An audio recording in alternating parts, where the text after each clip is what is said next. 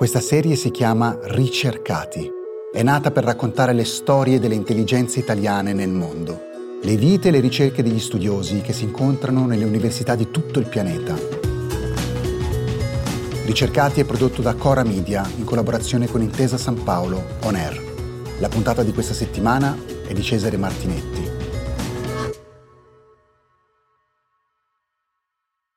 Buongiorno professor Ballistreri. Eh, lei ci parla da Brisbane, dall'Australia, quindi dall'altra parte del mondo. Eh, lei ha 45 anni, è di Palermo ed è un virologo. Lavora principalmente in Finlandia e quindi è già molto interessante questo suo viaggiare in continuo attraverso il mondo. Ecco, che cosa sta facendo in questo momento a Brisbane? A Brisbane studio come alcuni virus umani entrano nel cervello e come da lì causano la malattia. E in particolare, data la situazione mondiale, uno dei virus con i quali lavoriamo di più è proprio il virus che causa il Covid. E quindi al momento facciamo degli esperimenti in cui utilizzando dei microscopi molto potenti riusciamo a visualizzare i singoli virus che entrano all'interno del, dei neuroni e da lì vengono trasportati in varie parti del cervello. Quindi il vostro studio è sui virus, in particolare in questi ultimi tempi vi siete concentrati sul virus eh, SARS-CoV eh, perché ce n'era bisogno. Esattamente. A febbraio 2020 ci fu il primo caso in Finlandia e fummo mandati lì a, a prelevare un campione da questa persona che era una un turista cinese e da lì eh, abbiamo iniziato a studiare di cosa si trattava, poi ovviamente a febbraio, se lei si ricorda, non, il mondo ancora non era esattamente eh, d'accordo su, sulla gravità della situazione, e, mentre da parte nostra, dato che le, insomma, le informazioni cominciavano ad accumularsi, è diventato abbastanza in fretta chiaro che si trattava di qualcosa di non comune insomma, e, e, quindi da lì abbiamo iniziato a concentrarci su questo virus. Questo in Finlandia. Subito dopo, a marzo, sono, sono venuto qui uh, in Australia perché dove ho il mio secondo laboratorio e facendo spola tra i due poli del pianeta praticamente siamo riusciti a capire. Ecco, che cosa aveva di particolare questo virus? Rispetto al primo SARS di cui voi vi ricorderete nel 2002-2003 fu quando la parola SARS cominciò a, a essere sentita. Rispetto diciamo all'antenato questo qui ha una, una piccola parte in più nella sua superficie. La chiamiamo di solito uncino o per capirci insomma come, come se, se un virus fosse un riccio di mare questa parte in più sarebbe nella spina e che al contrario del primo virus gli permette di legarsi a due recettori cellulari invece di uno, per cui se le cellule hanno tutte e due i recettori l'infezione esplode in maniera più violenta. Ed è proprio questo piccolo pezzo in più che notammo a febbraio del 2020 e che tra l'altro è il motivo per cui si è chiacchierato tanto e si è discusso tanto del fatto che questo virus possa essere stato fatto in laboratorio. È proprio per, per la presenza di questo pezzo in più, diciamo. Ed è la parte che ci ha interessato di più perché è la stessa sequenza presente nella superficie di tanti altri virus pericolosissimi. Tutti hanno la stessa seconda chiave, diciamo. E, e siccome io studiavo gli altri virus, quando ho visto che questo qui aveva anche questa, questa parte in più, ci siamo, ci siamo, abbiamo cominciato a studiarlo e infatti abbiamo confermato che avevamo ragione. Può utilizzare almeno due recettori e si sviluppa in maniera veloce nella parte superiore dell'apparato respiratorio, quindi nel naso e nella gola, mentre il primo SARS non si sviluppa bene nella parte superiore del, della, del nostro tessuto respiratorio, deve andare giù ai polmoni e allora tanti mi chiedono e qual è la differenza? E la differenza è ovvia. Se un virus deve andare nei polmoni significa che per uscire fuori devi tossire, devi, devi avere dei sintomi, insomma, per potersi trasmettere. Mentre questo qui, moltiplicandosi nel naso, non ha bisogno che la persona infetta abbia sintomi. Infatti, infetta già quando una persona respira o parla. Per cui ci rendiamo conto della differenza. Mentre se hai dei sintomi stai a casa, e quindi ecco perché nel primo caso del SARS non successe un'epidemia, una pandemia come quella di ora. Adesso si va in giro senza nemmeno sapere di avere il virus e quindi da lì si dilaga tutto in maniera più in maniera esponenziale. Lei diceva che ha questo strumento in più, diciamo così, per attaccare una chiave, cellule. Chiamiamolo una chiave in più, sì. Una per chiave aprire, in più. Per aprire le serrature delle, nostre, delle porte delle nostre cellule, questo virus ha due chiavi invece di una, quindi apre, apre più porte. Diceva che anche altri virus pericolosissimi hanno questa stessa chiave. Quali? L'HIV, l'Ebola, l'influenza aviaria pandemica, virus emorragici, quelli che vengono distribuiti dalle zanzare e altri virus meno conosciuti comunque insomma tutti questi virus che sono pericolosissimi negli uomini hanno tutti diciamo un fattore denominatore comune che è la presenza di questa piccola seconda chiave, chiamiamola, nella loro superficie che gli permette di essere più infettivi. Ecco, lei prima accennava al fatto che questa, la presenza di questa seconda chiave era una delle ragioni di sospettare che questo virus fosse stato, come si pensa ancora, da qualche parte, poi eh, ci dirà con, con quale fondamento, che sia stato fabbricato in laboratorio. Ecco, qual è la sua opinione su questo? Ma io opinione non ne ho quasi mai, io aspetto sempre che ci siano i risultati e in base a quelli poi traggo conclusioni. Al momento i dati per confutare l'una o l'altra ipotesi, cioè quella che sia stato generato in un laboratorio e poi per errore ne sia uscito fuori oppure che venga semplicemente dalla natura, non esiste al momento tecnica scientifica per escludere l'uno e l'altro e quindi io al momento non traggo nessuna conclusione, aspetto che i risultati arrivino. Il motivo per cui, se vi interessa saperlo, la presenza di questa seconda chiave fece sospettare immediatamente eh, la possibilità che questo virus fosse fatto in laboratorio è perché il primo virus, quindi quello più simile diciamo a questo qui, quindi il, il precedente SARS, ma anche altri coronavirus che vengono continuamente isolati da tanti animali selvaggi, tutti questi qui che sono molto simili non hanno questa sequenza. Quindi diciamo da un punto di vista evolutivo sembrava molto strano che questo virus avesse acquisito questo pezzo in più, chiamiamolo, e quindi da lì l'ipotesi che fosse stato introdotto artificialmente utilizzando ingegneria genica in un, in un laboratorio. Da lì, da lì partì il tutto. Ecco, però questa sua risposta mi fa venire in mente un'altra questione. Voi lavorate in laboratorio, ma in laboratorio si costruiscono dei virus? Sì, si possono costruire, io ne costruisco tanti. Si possono sia costruire in maniera, diciamo, completamente artificiale, chiamiamola, cioè partendo da zero e unendo ingredienti chimici che poi alla fine creano un virus.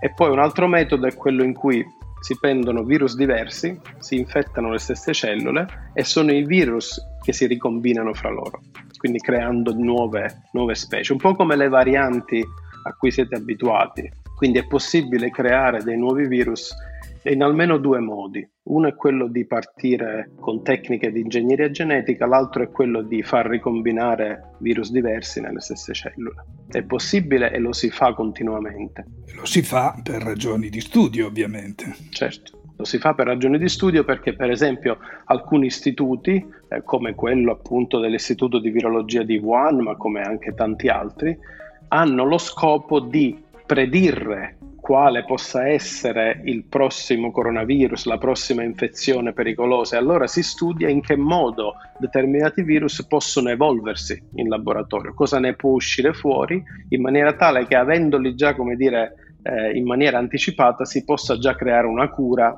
eh, appunto in anticipo e quindi essere preparati.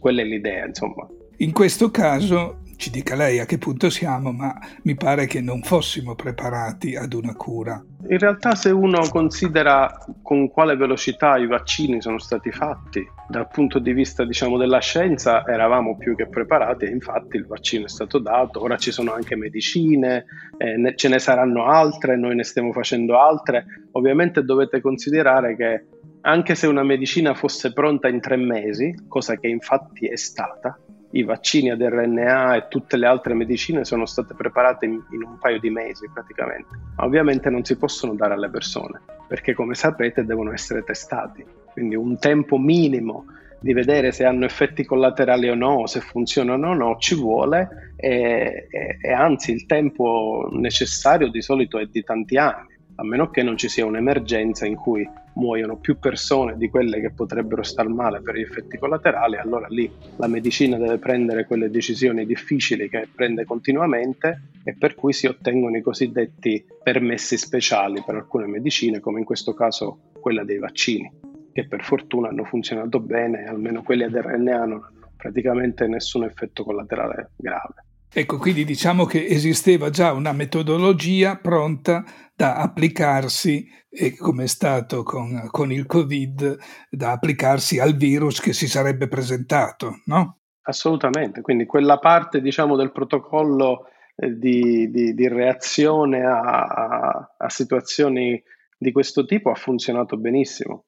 La parte diciamo, che non era preparata era la parte diciamo, sociale, logistica di, di, di, un mondo che adesso è interconnesso tra aeroporti e, e, e stazioni ferroviarie eh, come mai prima e lì evidentemente non eravamo pronti a far fronte a una cosa del genere. Certo, e non ce l'aspettavamo, non c'era un'esperienza recente. Lei deve pensare che quando io scrivo le mie richieste di fondi, che lo facciamo come sapete continuamente, ma penso negli ultimi 15 anni la, la, il paragrafo finale era sempre lo stesso, che bisogna essere preparati a eventi del genere. Ovviamente nessuno ci credeva, invece adesso è successo.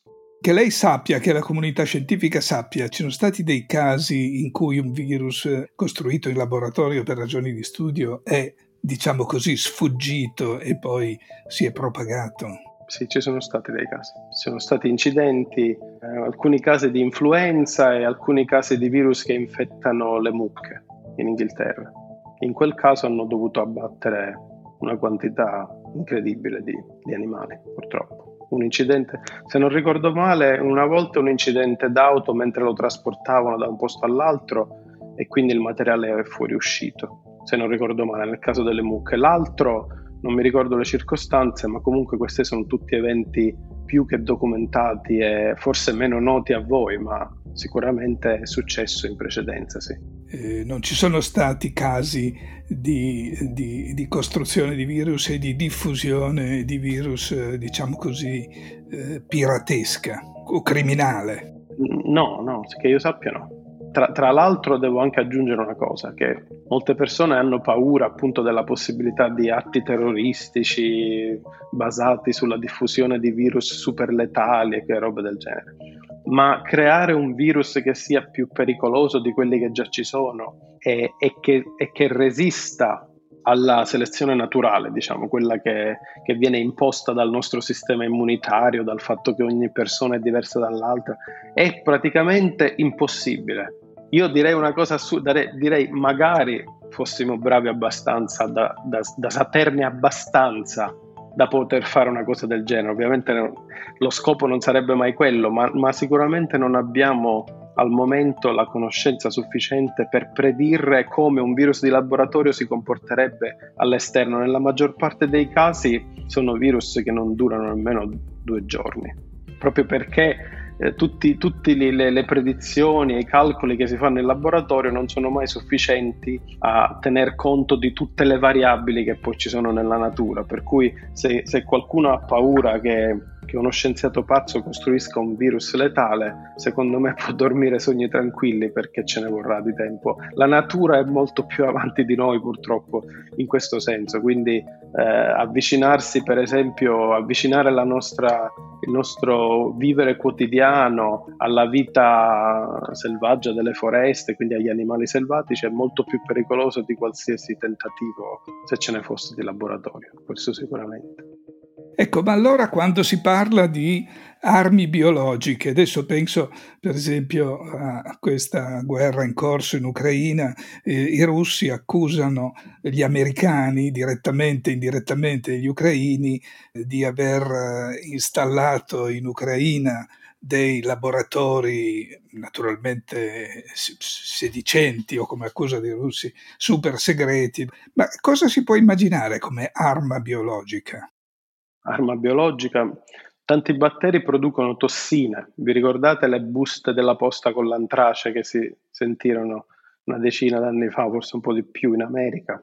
Delle tossine, sì, quelle sono pericolose, però per fortuna per la maggior parte dei casi ci sono gli antidoti, ci sono i vaccini, l'antitetanica e così via, per cui si saprebbe come, come agire. Il problema sarebbe che in una situazione logistica come quella di una guerra non sarebbe facile intervenire non, nonostante ci, ci, siano le cure.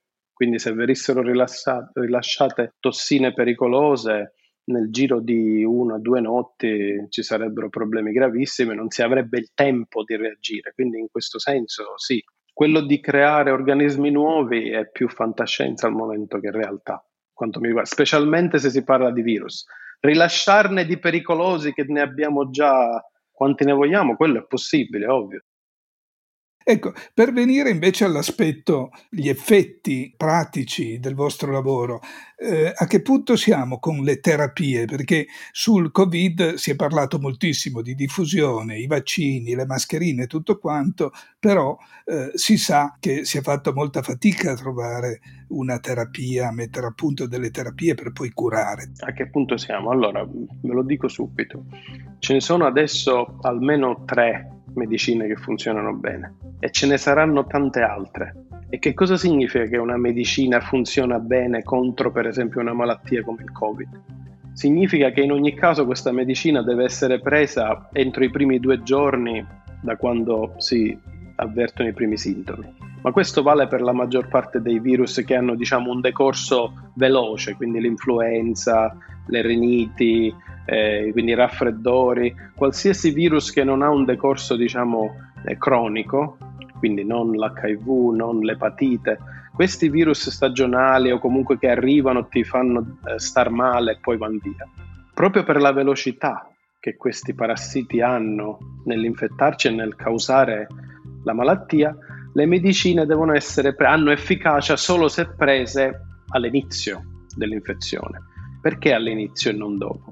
Perché a un certo punto la malattia non è più dovuta al virus che infetta le nostre cellule, ma è dovuta più che altro alle conseguenze di quella infezione, cioè a dire a una risposta per esempio del sistema immunitario esagerata, oppure ai danni di lacerazioni e di emorragie che questi virus hanno già fatto nei nostri tessuti. Allora si va a riparare quel danno, ma intervenire contro il virus quando quel virus ormai praticamente non si, non si moltiplica più, ha fatto quello che doveva fare, evidentemente quelle medicine non hanno più efficacia, quindi vanno utilizzate prima. Ora, di queste medicine ne abbiamo già tre, ce ne saranno tantissime altre, ovviamente come dicevo prima bisogna ricordarsi sempre che qualsiasi medicina deve eh, essere approvata con i tempi che ci vogliono per essere sicuri che non ci siano effetti collaterali, che ne valga la pena usarla, no? quindi eh, di solito le persone hanno insomma un atteggiamento bipolare, ma la, la, difficoltà qui non è tanto avere la medicina, ma è proprio quello che, che menzionava lei prima,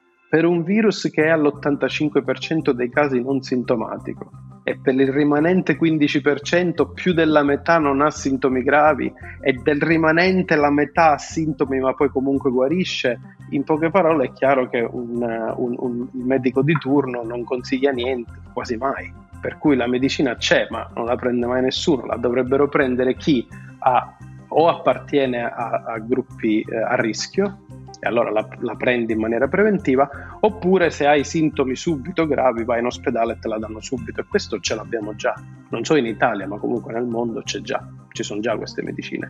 Altre ne arriveranno e noi lavoriamo a una formulazione che spero sia presto disponibile, che è uno spray nasale che e che immagino tutti avrebbero a casa e allora se si infetta un membro familiare gli altri fanno due o tre spruzzi al giorno, insomma eh, per una settimana eh, e si previene il problema, quella è, quella è l'idea insomma. Il problema è saper distinguere se è un raffreddore normale o se è un raffreddore, diciamo così, da Covid. Quello prima non era possibile, tant'è vero che la maggior parte di voi nemmeno sanno i nomi degli altri virus lei deve considerare che in media una persona che, che esce di casa e, e, fa un percorso normale, insomma, per andare al lavoro, al supermercato, viene infettata da un virus circa ogni 10 minuti per tutta la vita. E voi non ne avete idea di quello che non sapete i nomi, non ne avete sentito parlare perché nessuno eh, li monitora, come diceva lei, non c'è un monitoraggio, nessuno fa i test per tutti i virus. Lo facciamo per questo perché è un problema grave. E, e in questo caso la, lo sviluppo dei famosi testi rapidi, del tampone rapido, che non sarà perfetto, però è sicuramente una tecnologia secondo me che aiuta moltissimo perché le, la, la, sostanza di questi test rapidi, anche se non sono precisi o affidabili come altri metodi eh, che, fanno, che, che fanno in ospedale, il vantaggio è che ce l'hai a casa e che se funziona è quasi sicuramente corretto. Se non funziona lo si può fare un'altra volta, ma in essenza fondamentalmente significa che non, non, hai abbastanza virus nel naso a che il, il, il, test rapido li possa misurare. Quindi significa che mo- con molta probabilità non è abbastanza nemmeno per infettare un'altra persona. E questa non è la mia opinione, insomma, questi sono dati misurati, insomma, adesso in tutto il mondo, per cui se un test rapido è negativo, nella stragrande maggioranza dei casi non hai abbastanza virus per infettare qualcun altro. Ecco, lei ci diceva all'inizio che studiate poi anche gli effetti del virus eh, sul cervello. E la mia domanda è questa, che la malattia abbia avuto un decorso più o meno grave o magari anche poco sintomatico, eccetera, ha delle conseguenze su, sul nostro corpo, in questo caso del cervello? Ma qua entriamo in un ambito in cui non tutti i miei colleghi saranno d'accordo con quello che sto per dire, quindi questa è la mia opinione professionale che è condivisa da tanti colleghi e non da tutti. E la mia opinione professionale è che in base ai dati che sono venuti fuori, soprattutto ultimi, nell'ultimo anno, per quanto mi riguarda è inequivocabile che ci siano delle conseguenze neurologiche in alcune persone e tra l'altro non necessariamente in chi ha sintomi gravi, anche in chi ha i sintomi insomma da raffreddore. Il motivo per cui alcune persone li hanno questi sintomi neurologici e altri no ancora non lo sappiamo, non lo sappiamo esattamente. Se questi sintomi neurologici, quindi perdita della memoria a breve termine, confusione mentale, stanchezza fisica prolungata, quindi parliamo di 3-4 mesi eh, debilitanti, quindi non si può fare attività sportiva, non si può fare la spesa, insomma si tratta di ovviamente complicazioni importanti. Quanto durino e, e, e se siano reversibili eh, ancora non lo sappiamo, però che, che, ci siano, che ci sia effettivamente un problema, il cosiddetto long covid o, o covid lungo, non so come in Italia la, lo avete chiamato, comunque, cioè a dire dopo che ti rimetti insomma dal, dai sintomi del raffreddore, circa un mese dopo cominci a sentirti diverso da prima, molto più stanco, problemi di memoria, confusione mentale, a volte mal di testa. E questo è un, un fenomeno insomma, adesso ben documentato e che è il fenomeno io, a cui io mi sto dedicando nella seconda diciamo, branca della mia ricerca, quella soprattutto in Australia, e per la quale tra l'altro adesso uh, l'Unione Europea ci ha dato un, un, grande finanziamento. Anche un'infiammazione leggera del cervello può causare appunto disturbi non estremi come quelli che ho descritto poco fa, quindi non paralisi, non la poliomielite, non, non, la sclerosi multipla, che tra l'altro adesso è stato scoperto che la sclerosi multipla è anche causata da un, da un tipo di herpes, proprio un paio di mesi fa. E quindi è questo che cerchiamo di studiare al momento, cioè cerchiamo di capire effettivamente c'è un'infezione magari anche latente, bassa in pochissime aree del cervello per cui non viene, non viene beccata dagli strumenti che abbiamo al momento o si tratta di diciamo conseguenze indirette. Questi sono gli studi che facciamo al momento. Ci parli un po' del suo gruppo di lavoro. Eh, ho visto questo Finnish Hub e questo australiano. Come si è formato? Chi c'è? Ci sono molti italiani, mi pare. Allora, sia in Finlandia che in Australia ci sono moltissimi italiani, in tutti, in tutti i campi, insomma, però nella ricerca in Finlandia ce ne sono parecchi e molti sono miei grandi amici e colleghi, abbiamo lavorato insieme, pubblichiamo insieme, eh, così come in Australia. Come si siano formati queste hub? Ma ovviamente nel momento in cui si lavora in un istituto, quando ci sono dei connazionali, in un modo o nell'altro ci si incontra e quindi ci si avvicina e, e quindi questi, questi diciamo, gruppetti di varie nazioni nascono in maniera naturale.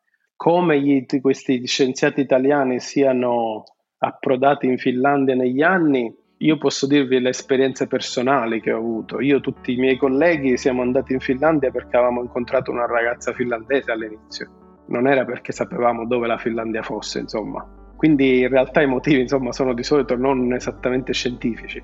Per quanto riguarda l'Australia, per esempio, la, la mia, il motivo per cui io mi sono ho, ho, come dire, ho, ho, diretto il mio sguardo verso quella parte del globo perché in realtà a me, io amo molto le onde del mare, faccio molto surf e quindi uh, cercavo in, in, tutti i modi di crearmi un aggancio e poi alla fine l'ho trovato, quindi in realtà adatto il mio lavoro ai posti in cui, in cui voglio andare e così penso fanno tanti. La realtà poi è che questi sono paesi in cui la funzionalità delle infrastrutture, sia pubbliche che private, è talmente insomma, elevata che la facilità con cui si possono fare, con cui si può lavorare, insomma, è molto distante da quello che ricordo era l'Italia quando l'ho lasciata. Per cui anche se si arriva lì per qualsiasi motivo, sia professionale che non professionale, una volta che arrivi poi non te ne vai più perché quello che trovi è effettivamente non, non comune, specialmente la Finlandia. C'è il, la, la, società meritocratica, il, la disponibilità di risorse, la, l'onestà professionale che sicuramente c'è anche in Italia, però lì, eh, insomma, come, come, dirlo in maniera semplice e diplomatica, non devi, non devi usare le unghie per andare avanti, non c'è bisogno. Studi, lavori e vai avanti. Ecco, io, io per quanto mi riguarda, i miei ricordi dell'Italia sono diversi. Cioè, a parità di merito, penso che un italiano in Italia debba lavorare 15 volte in più rispetto a me in Finlandia. Questa è la mia, insomma, la mia sensazione proprio emotiva. Per arrivare ad avere lo stesso riconoscimento e la stessa... Lo stesso riconoscimento, esatto. A parità di, di qualità per arrivare a ottenere stessi, le stesse risorse, lo stesso riconoscimento, penso che un collega che lavora in Italia debba faticare molto, molto di più rispetto a noi. Quindi, insomma, la, la, la fuga dei cervelli è, è giustificata da questa situazione, secondo lei? Secondo me in gran parte sì. Evidentemente non in tutta Italia, ci sono posti in Italia che sono al pari di, dei migliori posti al mondo però sono pochi, e mentre tanta, altri, tante altre regioni insomma, non soffrono parecchio. Ma quando lei studiava, lei è laureato all'Università di Palermo, no? Quindi, dire, i suoi studi eh, di base, diciamo così, si sono compiuti interamente in Italia. La sua idea era già quella di andare all'estero è stato un caso, come ci ha detto, un caso che non ha rapporto con lo studio? No, la, la scelta della Finlandia eh, non è stata dovuta, diciamo, non è stata preventivata, ma, ma di andare all'estero sì, sicuramente. Tant'è vero che la rete di conoscenze che poi mi hanno permesso di andare in Finlandia era stata già attivata prima in una vacanza studio che io feci con mia sorella quando avevamo 16-17 anni in Inghilterra ed è lì che incontrammo gente di tutto il mondo, insomma, si aprirono gli orizzonti, come si suol dire. E, e poi quando tornai, insomma, non, non, era, una, era, un ragazzo diverso, non, non, riuscivo più a stare, insomma, tranquillo nel paesino in cui mi trovavo e, e da lì insomma è, iniziato tutto. La vede, la vede, così anche per il futuro? Si può immaginare che a un certo punto potrebbe tornare in Italia? No, non, non penso che tornerò, a parte, a parte andare in vacanza che mi piace molto. Questo lavoro alla fine ti porta a non avere una radice ma averne tante, insomma ci, ci si sposta continuamente da un posto all'altro, quindi in realtà la mia idea di futuro è, è sempre meno stabile ma vista da lontano l'Italia le sembra sempre questo paese dal quale lei in qualche modo, non dico scappato, o ci sono degli elementi di novità, di evoluzione? Ma secondo me elementi, elementi incredibili che farebbero dell'Italia uno, dei, uno, se non il paese più bello del mondo, ce ne sono tantissimi. Però questi elementi non riescono a venire fuori proprio per una deficienza, diciamo, organizzativa a livello proprio del, del paese eh, per cui rimangono, insomma, rimangono nel sottosuolo e eh, la, la, cura a questa malattia non la so, però spero, spero arrivi presto. Nei vostri laboratori non c'è eh, l'evoluzione di, di, un, di, un, mondo che riesca a fare sistema, ecco, in cui non ci siano soltanto delle persone in gamba che lavorano in modo disparato. Ma una cosa positiva, per esempio, perché comunque, ripeto, sono andato via tanti anni fa, ma una cosa estremamente positiva è che gli studi che io avevo fatto a Palermo e che tutti gli studenti italiani fanno nelle università, ora ovviamente non so gli ultimi, gli ultimi studenti, ma comunque fino alla mia generazione, a quella successiva, nonostante il deficit enorme della lingua, perché comunque ancora la lingua inglese in Italia si parla molto poco, però si fa presto a imparare, quindi io non lo vedo come, come dire, un ostacolo insormontabile, anzi forse per gli italiani ancora meno di quanto lo sarebbe per, per qualcun altro. Impariamo velocemente, ma il grande vantaggio è che quando si va all'estero la nostra cultura personale specifica, insomma, nell'ambito in cui ci siamo laureati, è a mia opinione di gran lunga superiore a quella di chiunque altro io abbia mai incontrato. E in particolare la differenza è che mentre negli altri paesi gli studenti vengono, si specializzano molto eh, velocemente, molto presto nella carriera eh, degli studi, a noi invece veniva data un, una conoscenza molto più orizzontale e tra l'altro abbastanza approfondita nonostante diciamo, la, l'ampiezza dei soggetti che si studiavano, mentre all'estero questo manca, per cui questo dà una, una, carta vincente incredibile, perché comunque sia tutti gli italiani che vanno all'estero, per quanto mi riguarda, i miei colleghi ricercatori, sono tutte persone straordinarie, cioè diventano direttori di istituti, sono scienziati pazzeschi, quindi evidentemente qualcosa di buono c'era perché così è assurdo, cioè tu vai all'estero e uno Stato come la Finlandia per esempio si becca 3-4 scienziati che sono già formati, un altro Stato ha pagato ovviamente per la loro istruzione, per tutto quello che sanno, sono pronti a lavorare, iniziano a lavorare e poi cominciano a brevettare, a fare medicina, a scoprire tu, e quindi tutti i benefici praticamente se li piglia lo Stato che li riceve, mentre la, la, tutto l'investimento l'ha fatto lo Stato che li perde e quindi è doppia la, la perdita.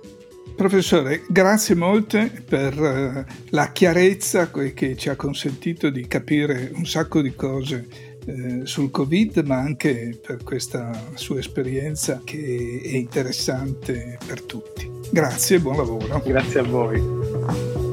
Ricercati, storie dei cervelli italiani nel mondo è un podcast di Silvia Bencivelli, Mario Calabresi, Paolo Giordano, Cesare Martinetti e Francesca Milano prodotto da Cora Media e realizzato in collaborazione con Intesa San Paolo On Air. La cura editoriale è di Francesca Milano, il coordinamento è di Cesare Martinetti, la producer è Monica De Benedictis, il sound designer è Daniele Marinello.